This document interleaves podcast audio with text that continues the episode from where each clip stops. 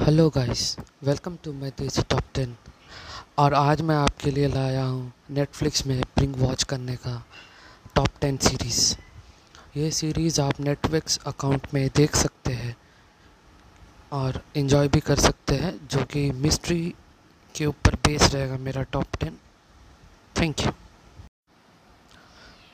number one में है the विचर द विचर ग्रेटल एक मॉन्स्टर है। मॉन्स्टर भी नहीं, एक म्यूटेटेड मॉन्स्टर बोला जा सकता है, जो कि एक प्राचीन काल में रहता है। और प्राचीन काल में रहते हुए ये स्ट्रगल करता है दूसरा दानव को मारने के लिए। बट इसमें एक ट्विस्ट है। ये जिस काल में रहता है, वहाँ के आदमी या फिर इंसान दानव से भी खतरनाक है। ये विचर कैरेक्टर को हेनरी कैवल ने, जिसे हम लोग भरभूति सुपरमैन के नाम से भी जाना जाता है, ये ये कैरेक्टर को प्ले किया है।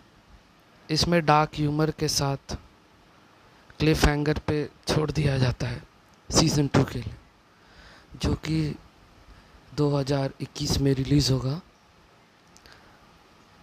ये सीरीज़ आपको बहुत अच्छा लगेगा। अगर आप मिस्ट्री या फिर मैजिकल कुछ देखने चाहते हैं तो इसका फैंटेसी एलिमेंट है ब्रॉली करिश्मा है, सब कुछ है।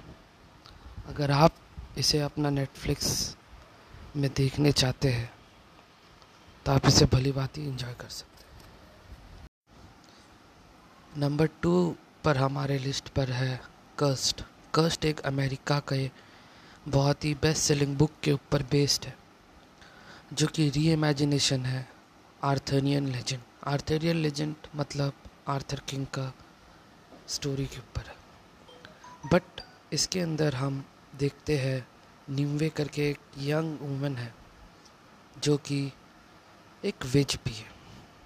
वो अपना जर्नी कैसे पूरा करती है और वही हम लोग का मुख्य कहानी का कैरेक्टर भी है. ये स्टोरी स्टार्टिंग में बहुत अच्छा चलता है और बीच में थोड़ा सा अपने पथ से भटक जाता है बट अंत के समय फिर आपको सीट पे बैठा के पकड़ने लायक रोमांचक कर देता है। इसका स्टोरी जो है, पहला सीज़न में भले ही दिखाया गया है स्ट्रॉन्ग प्लॉटिंग हुआ है हीरोइक परफॉर्मेंस हुआ है कैथरीन लम्फॉर्ड से, जिसने ये नीमवे कैरेक्टर प्ले किया है। और इसे बहुत ही कैची और अच्छा सीरीज़ भी बनाता है।